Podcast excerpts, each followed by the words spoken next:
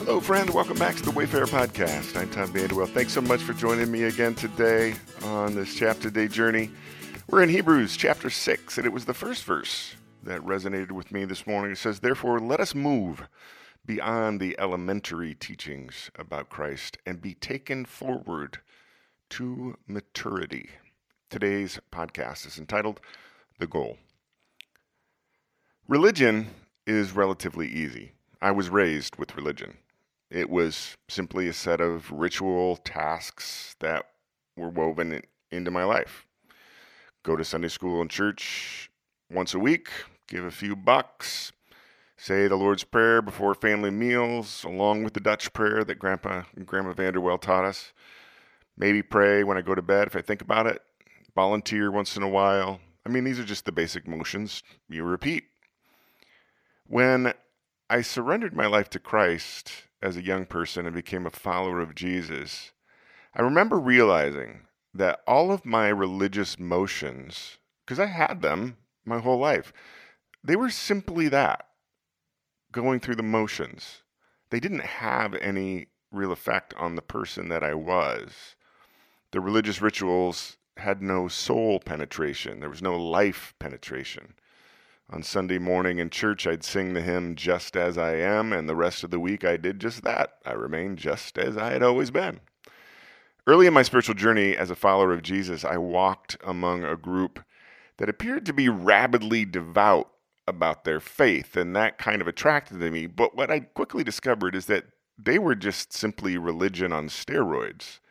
They had countless rules of appearance and behavior that were thickly layered on top of all the religious rituals.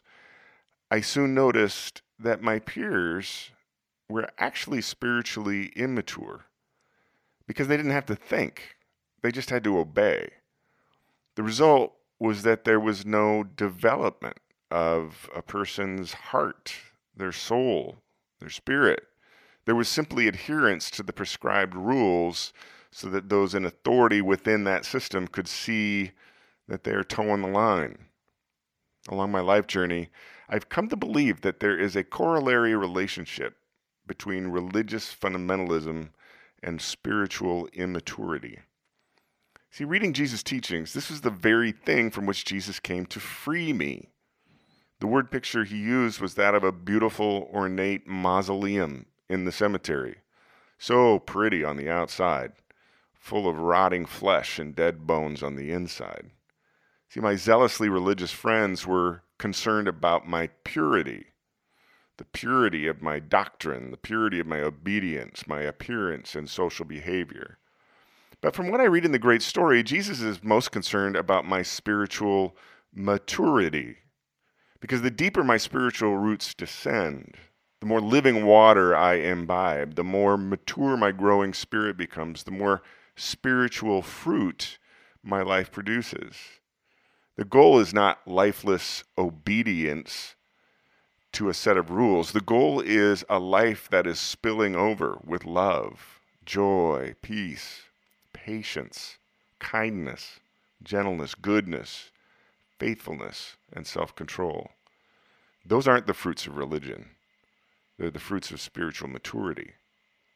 And one of the re- major reasons that the author of the letter to the Hebrews was writing to his fellow Jewish believers was precisely for this reason. I mean, the Hebrews were big on religion. They had an entire system of ritual tasks and rules and sacrifices and offerings and festivals. It was so ingrained in them that it was hard for some of them to give it up. And that's another thing I've observed about religious devotion. Once a person is used to it, the ritual rule keeping, it feels natural and comfortable. It's like being a spiritual couch potato. And that's why the author of Hebrews is urging his fellow believers towards the things that Jesus taught spiritual maturity, spiritual development, the growth of soul that leads to wholeness, completeness, a life marked by increasing spiritual fruit. And you know what's funny? The more I grow spiritually, the more life I find in some of those old religious rituals and traditions. Without the Spirit, they were just lifeless motions. With the Spirit, they become a vehicle of further growth and development. I hope you have a fruitful day, my friend. We'll see you back here tomorrow.